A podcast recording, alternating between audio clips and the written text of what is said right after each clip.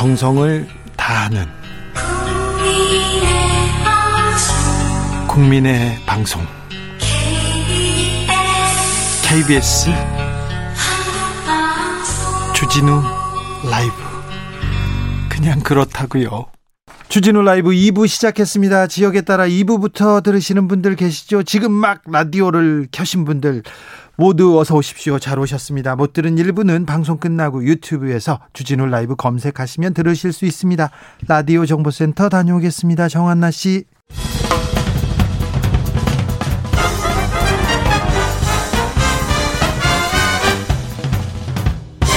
훅 인터뷰 모두를 위한 모두를 향한 모두의 궁금증 훅 인터뷰 대선을 앞둔 정치권에 페미니즘 바람이 불고 있습니다. 스토킹 살인 사건에 대해서 얘기를 하다가 페미니즘 논쟁으로 번졌는데요. 자극적인 단어들만 난무하고 정작 중요한 내용은 보이지 않습니다. 대선 후보들의 여성 정책, 대책 한번 짚어보겠습니다. 그리고 차별금지법에 대해서도 물어보겠습니다. 정의당 선대위 수석 대변인 장혜영 정의당 의원 안녕하세요. 네, 안녕하세요. 장혜영입니다. 8016님께서 저도 성평등이 이기는 대선을 지지합니다. 장혜영 의원 화이팅! 저는 민주당 당원입니다. 이렇게 문자가 왔습니다. 감사합니다. 우리 네. 다 함께 화이팅입니다. 네, 의원님 무슨 일로 바쁘십니까? 네, 사실 여기 오기 전에 제가 국회 앞에서 네. 어제 정의당에서 시작한 이 차별금지법 연내 제정을 촉구하는 농성장에서 오는 길입니다. 네.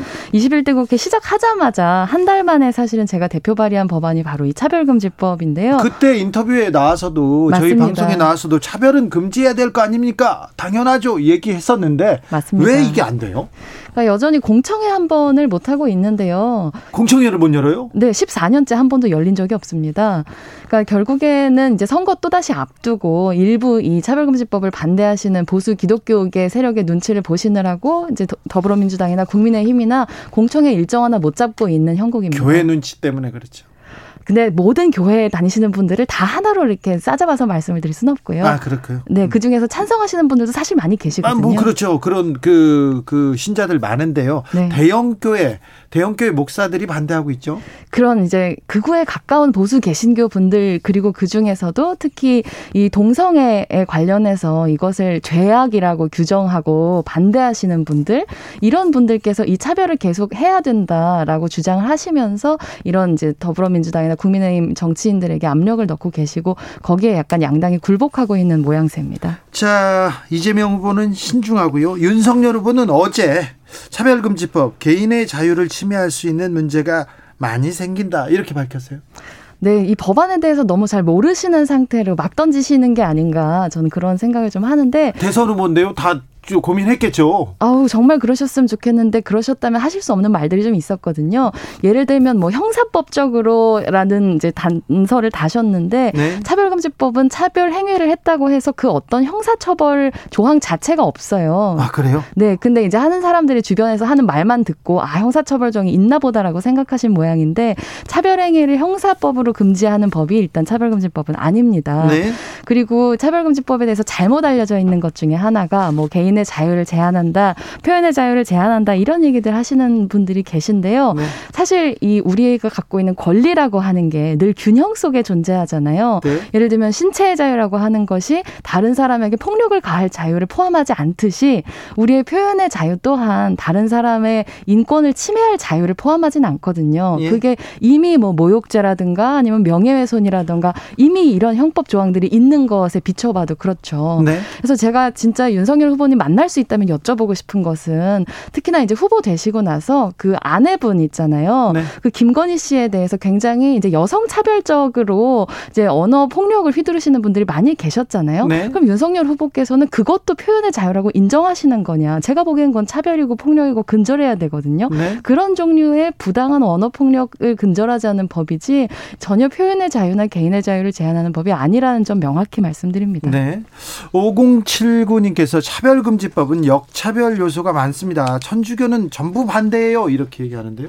네, 저는 그러면 법안을 다시 한번 찬찬히 읽어보실 것을 요청드리고 싶은데 네. 예를 들면 유대인에 대한 차별을 금지하자라고 얘기하는 게 독일인에 대한 역차별은 아니지 않습니까? 네. 딱 그만큼의 법안입니다. 네, 박지현님께서 차별금지법에서 트랜서 트랜스젠더만 빼줘도 동의할 여성들 많을 텐데 의원님 법이 법안이 좀 아쉽네요 얘기하는데 그런 말씀을 하시는 분들도 계시지만 트랜스젠더가 부당하게 차별받을 수 있는 나라는 모든 시민들이 부당하게 차별받을 여지가 있는 나라이기 때문에 그래서 제가 차별금지법이 필요하다고 말씀드리는 겁니다. 그렇군요. 하이드님께서 차별을 원하는 사람은 없죠. 차별을 원하는 사람이 없지는 않습니다만 다만 그게 법으로까지 필요한가에는 아직 공감을 하지 못하는 분들이 많아요 얘기합니다. 그 말씀에도 저는 공감을 하지만 도덕만으로 충분했다면 지금 우리 사회에 차별이 없어야 될 텐데 네. 도덕만으로 여전히 차별받는 사람들이 존재한다면 이걸 정치가 그대로 내버려두고 있어야 되느냐. 오히려 법이 저는 내버려둬서는 안 되죠. 안 되죠. 그렇기 예. 때문에 방법을 14년째 계속 하, 사회적 합의를 쌓아 나가면서 강구하고 있는 것이다. 이제는 이 사람들을 좀 보호할 때가 됐다. 네. 호소 드립니다. 어제 문재인 대통령이 우리가 인권 선진국이 되기 위해서는 반드시 차별금지법 넘어야 할 과제다 이렇게 얘기했어요. 대통령께서도 계속해서 이 차별금지법 좀 통과 요구하셨는데요. 이제 근데 최근에 그러셨고 사실 5년 전만 하더라도 이렇게 명확하게 말씀하지는 않으셨어요. 오히려 이제 나중에 이런 말씀으로 성소수자들의 인권을 마치 나중으로 미루는 것 같은 아쉬운 모습을 보여주셨기 때문에 네. 이제라도 명확하게 의지를 밝혀주신 것은 감사하지만 과거에 대한 사과 말씀도 같이 있었다면 훨씬 좋지 않았을까 싶습니다. 알겠습니다. 요즘 정치권에 페미니즘이 다시 화두입니다. 어, 의원님 어떻게 생각하십니까 이 문제에 대해서? 페미니즘은 우리 사회의 화두이죠. 우리 사회가 완전한 성평등으로 나아가기 전까지 페미니즘은 계속 우리 사회의 화두가 될 거라고 저는 생각합니다. 그런데 2030 세대를 중심으로 해서 좀 젠더 갈등으로 지금 양 갈등 양상이 계속 보이, 보이고 정치권에서 또 이를 좀 이용하는 좀 측면이 있어요.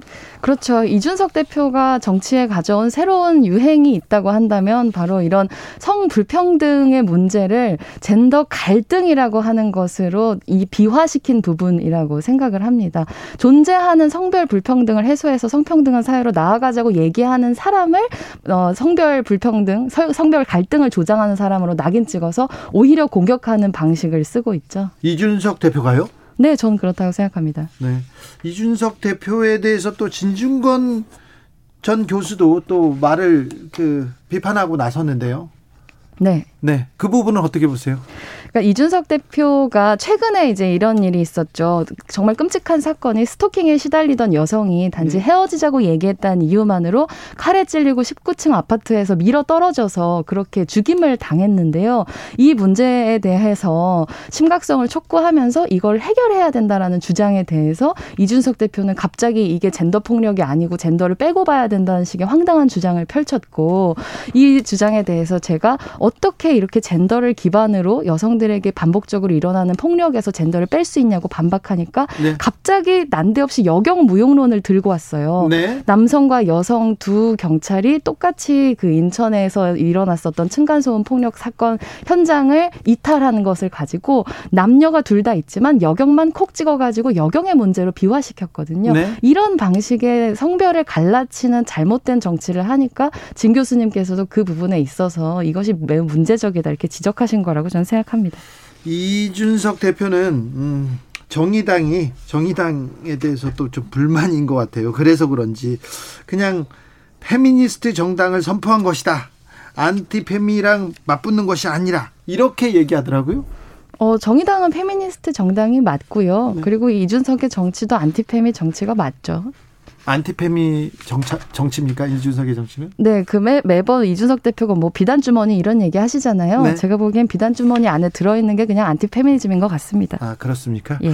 9913님께서 전 전도사인데요. 차별금지법 찬성합니다. 저는 뭐 어, 기독교 뭐 교회에 다닙니다. 그런데 차별금지법 반 찬성합니다. 이, 이 이런 분들 많습니다. 조현수님 예수도 맨 처음에는 이집트인들로부터 소수자로 처벌받은 인물이었습니다. 기독교가 반대하는 건 아이러니입니다. 이렇게 얘기합니다. 9138님 모든 차별은 금지돼야 합니다. 하물며 동물도 보호하는 21세기 아닙니까? 얘기합니다. 그렇게요. 3123님은 동성애는 병이 아니라 의학적으로 이성애자들과 좀 다른 거라고 하는 방송을 보았습니다. 그냥 나와 다른 거라고 인식하고 죄악 시하고 터부시하는 자세는 버렸으면 좋겠습니다. 그들도 그들 나름대로 삶을 영위할 수 있도록 포용했으면 좋겠습니다. 이렇게 감사합니다. 그렇죠. 맞습니다. 사실 기독교는 원래 사랑의 종교이죠. 네. 다른 사람을 사랑하면서 살아가겠다는 것은 결코 죄악이 될 수 없습니다. 네. 주진우 라이브 청취자들이 특별히 네. 좀 상식적이고요. 훌륭하세요. 네. 따뜻하시고요. 감사합니다. 네. 자, 최근에 국민의힘과 더불어민주당에서 다 청년을 위해서 청년한테 구애하고 있습니다. 청년 정책들 어떻게 보고 계십니까? 진짜로 필요한 담론은 나오지 않고 있고 오히려 일부 청년들에 대한 과도한 눈치 보기를 하고 있다. 저는 그런 생각이 듭니다. 네. 그러니까 뭐 일자리 문제, 불평등 문제 중요하다 중요하다 하지만 그것에 대해서 정말로 중요한 사회 안전망을 만들겠다라고 주장하고 있는 후보도 없고 그런 이제 진정성 있는 선대위도 아직은 꾸려지지 않았다고 생각합니다. 어, 양당의 음, 여성 정책은 어떻게 보세요? 양당의 여성 정책은 어, 싸잡아서 이야기하고 싶지는 않고요. 일단 윤석열 후보가 청년 공약이라고 내세웠던 것이 성폭력에 대해서 무고죄를 강화하겠다라고 네. 하는 황당한 정말로 세상을 거꾸로 거슬러 올라가는 이제 정책에 대해서는 매우 유감을 표하고요.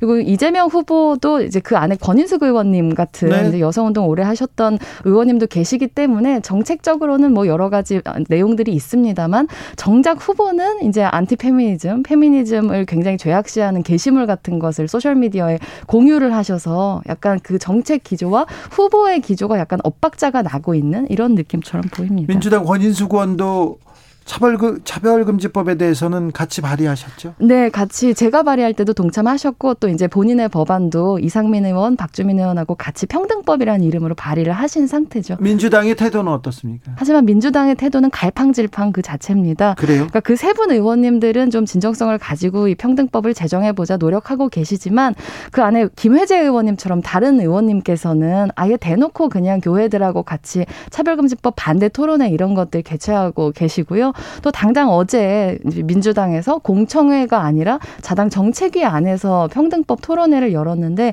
그 안에 패널 구성이 너무 편파적이라서 사실 정의당 그리고 다양한 시민사회 단체들로부터 굉장한 비판을 받기도 했습니다. 박종성님은 차별은 존재함에도 존재를 거부하는 데에서 시작한다고 봅니다. 어딘가 나 다른 누구인가가 모두 나와 같은 존재라는 것을 인정해야 합니다. 이렇게 얘기하셨고요. 이은우님께서는 차별금지법이 성소수자의 인권을 보호한다고 동성애를 반대하고 금지하거나 금지를 주장하고 교육하고 설교를 하면 차별금지법으로 법적 제재를 받게 된다는 걸 절대 반대하는 것입니다. 이렇게 얘기합니다. 법적 제재를 받 지 않으실 거예요. 아, 그럴까요?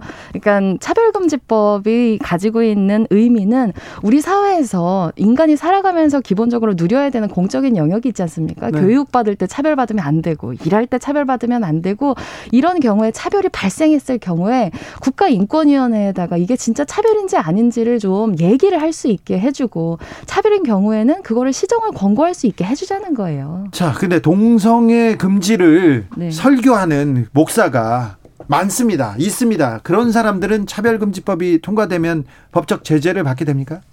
법적 제재, 형사적 제재는 받지 않습니다. 그래요? 네, 형사법적 처벌을 받지 않아요. 왜냐하면 이것은 결국에는 우리 사회의 인식을 이끌어내기 위한 법이지 처벌을 위한 법이 아니기 때문에 아, 네. 계속 이것이 왜 차별인지에 대해서 차별을 했다고 지목되는 사람이 납득할 수 있는 수많은 기회들을 주는 법입니다. 잘못 알려진 사실들이 너무 많군요. 차별금지법에 대해서. 그렇습니다. 그렇기 때문에라도 국회에서 네. 정말 이런 공적인 토론을 통해서 법안에 대한 정확 정확한 정보들을 알려나갈 필요성이 있는 것이죠. 그렇습니다. 자, 정의당은요. 청년의 정당이고 여성의 정당이었는데 왜 청년과 여성들한테 그닥 인기가 있지는 않은 것 같아요? 어, 그것은 주진우 기자님께서 정의당에 대한 애정이 약간 없으신 것이 애정이 아닌가. 있어서 그렇게 얘기하는 겁니다. 좀 그래. 부족해요. 제가 받고 제가 보는 정의당은 조금 더 어, 인정받아야 되고 어, 뭐 지지율도 더 나와야 된다고 생각하거든요.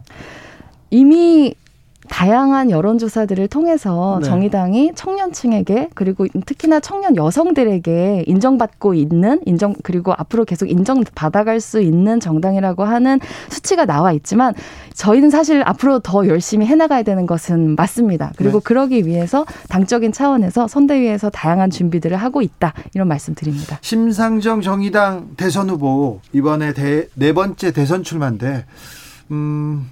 이번엔 좀 다르다고 생각하십니까? 네, 굉장히 다르다고 생각합니다. 굉장히 다릅니까? 어떤 네. 측면에서요? 일단 구도가 좋습니다. 정권 네. 교체를 원하는 시민들이 굉장히 많이 있고요. 그리고 또한 이번 선거야말로 정말 양당에 대한 비호감도가 어느 때보다 높은 선거이기 때문에 양당 정치 종식을 위한 시민들의 열망 또한 높 다고 생각합니다. 그렇기 네. 때문에 심상정 후보에게 구도가 좋다. 그리고 두 번째 인물이 좋다. 왜냐하면 정권 교체는 지금 심상정 아니면 윤석열인데요. 심상정과 윤석열 누가 더 나은 인물인가? 저희는 당연히 심상정의 인물이 훨씬 더 낫다라고 생각합니다. 네. 네. 그리고 정책에 있어서도 저희는 자신 있습니다. 그렇습니까? 묘하게 논리적이네요. 네. 3443님께서 차별금지법 자체를 반대할 게 아니라 차별금지법이 초래할 역차별은 없는지 함께 토론하고 차별금지법의 제정 범위에 대한 논의가 활발히 이루어져야 한다고 생각합니다. 네. 그러기 위해서라도 국회에서 공청회가 열리고 소위에서 실질적인 법안 내용들을 심의할 수 있게 되기를 진심으로 바랍니다. 그렇죠. 고민하고 토론해봐야 해야죠. 그래서 방향을 정하면 될 거 아닙니까? 맞아요. 근데 사회적 합의라고 하는 단어를 내세워서 정작 사회적 합의를 위한 최고 기구인 국회에서는 논의를 시작하지 않고 있는 네. 앞뒤 안 맞는 모습을 양당이 보이고 있다는 겁니다. 네. 지금 정치권에서 이런 논의를 해야 되는데 김종인 전 비대위원장 가지고만 지금 얘기가 나오는 것 같아서 그 부분은 어떻게 보세요? 뭐 국민의힘 안에서 이제 이미 이제 지지율이 높게 나오는 걸 보고 내부 기득권 싸움이 너무 한창인데 그 모습들을 국민들한테 이렇게 생중계를 해야 되는 조금의 공익이라도 있는지 전 잘 모르겠습니다. 네, 알겠습니다. 지금까지 장혜영 정의당 의원이었습니다. 감사합니다. 아, 감사합니다.